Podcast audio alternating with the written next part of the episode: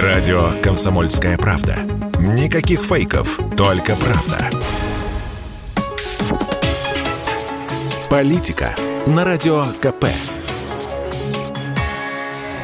Владимир Варсобин, «Комсомольская правда». Таким Тбилиси я не видел никогда. Ослабленный, разодетый в бархат солнца, горы и облаков, город по-прежнему весел и полупьян, но уже через час ты понимаешь, старого Тбилиси больше нет. За пару недель он растворился. Перед тобой лишь архитектурная оболочка. Теперь ты даже крестишься от этой невозможной мысли. Это Рязань. Самих грузин в русских толпах, которые растеклись по городу, надо еще поискать. Нет, белисцы еще встречаются. Они чуть растерянные, рядом. Это успокаивает. Молодые, здоровые, румяные славяне собирают на перекрестках горы рюкзаков и ждут такси. Беглецы кругом. Содержимое метро русское, магазинов русское. У банкоматов дискуссионный клуб с последними новостями оттуда. Цены на квартиры плавно летят в небеса, пока это полторы тысячи долларов за квартирку.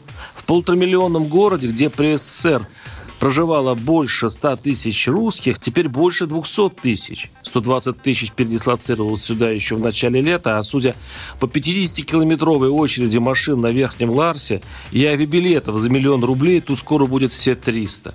Грузины озадачены.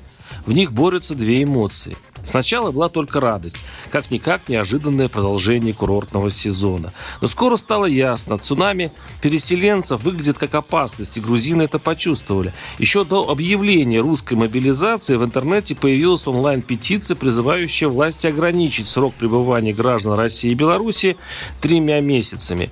Сейчас в Грузии это год. Она мгновенно набрала более 20 тысяч подписей, что для небольшой страны много. Но, а когда по стране разнеслись эпические фото с российско-грузинской границы, забеспокоились уже и власти. Сначала, разумеется, оппозиция. Оппозиционный депутат Нона Мамулашвили заявила, что в понедельник, 26 сентября, Грузия закроет границу. Граждан России, дескать, ждут жесткие проверки и пересечь границу не смогут мужчины в возрасте от 18 до 55 лет.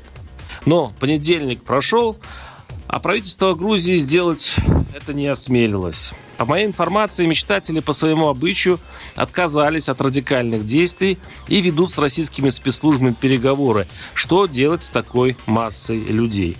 В сильной надежде, что Москва сама отфильтрует уклонистов, что, видимо, и произойдет. Границы выдвинут российский блокпост, а в сети стали появляться панические новости, часть призывников действительно заворачивают что для грузинской стороны очень кстати. Не хочет она брать на себя грех и будущее обвинение Запада в помощи Москве в мобилизации. С другой стороны, оппозиция, уже пообещавшая превратить эту осень в протестный ад, приценивается к русскому вопросу как к хорошему поводу. Выигрышному, мол, сотни тысяч русских призывников в Грузии, а если среди них шпионы и агенты ФСБ – мы всех проверяем, клянутся местные чекисты, но в частных разговорах замечают, что имеют право отказывать во въезде без объяснения причин. И, похоже, грузинская фильтрация тоже не за горами. Кстати, пока я это все говорил, пришло сообщение с границы. Там военные сооружают призывной пункт военкомата. Это подтверждает ТАСС со ссылкой на Минобороны России. То есть, отстояв суточную очередь на границе, можно в итоге легко оказаться в войсках такие дела. Варсобин, YouTube-канал, Телеграм-канал. Подписывайтесь. Политика на Радио КП.